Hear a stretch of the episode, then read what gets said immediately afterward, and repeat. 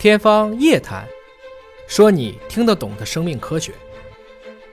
这个，因为我们都是科普人啊，我我还您我还想特别再想跟您去聊一下，就开始提到，比如说 BBC 啊，嗯啊，比如说 BBC，BBC 的这个它的这个制作一集的成本大概是多大？您大概了解？大概是五千万美元吧，这个是我是有确切数据的，因为我认识 BBC 到中国来拍几部大的科学纪录片的中方的制片人。啊，然后他们跟我谈的就是 BBC 一般来说做一部大体量，就是大概一集是在一个小时左右的，就五十分钟到六十分钟这样的一集的大制作片子，是国际化的这种片子，基本上是五千万美元一集的制作预算。五千万美金，对，五千万美元，这个实打实的，一点都不夸张的，五千万美元。他这个能收回成本吗？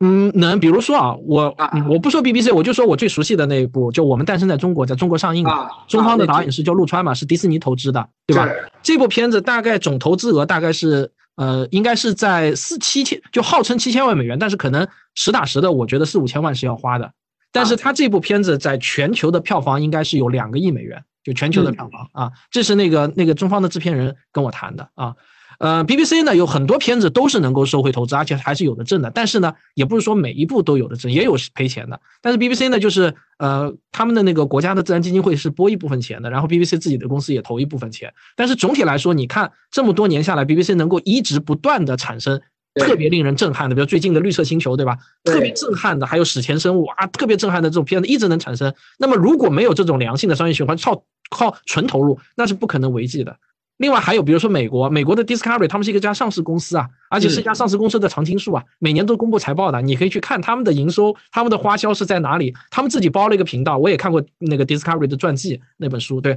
呃，也就是说他们完全是靠市场化的这个手段，是能够支撑一家上市公上上市公司的，所以你可以想见，就是从这个科普的市场上，我们和国外还是有一些差距的，嗯。好的，那这个第一 part 的问题就基本清楚了，就是嗯。我们要承认中国有差距，是的，但是我们很高兴看到中国也有很多的人，包括像汪杰老师以及刚才讲到的很多的粉丝啊、志愿者，我们正在努力越做越好。嗯，但长期来看，我们依然还需要一个很好的商业环境，来呼吁大家，知识是有价的，我们应该为这样靠谱的知识付费，我们应该为他们的执着和坚持所感动。对啊、嗯。我们应该更多的去点赞啊，包括实打实的去支持啊，支嗯。持一下像汪杰老师的这样一些事业，比如说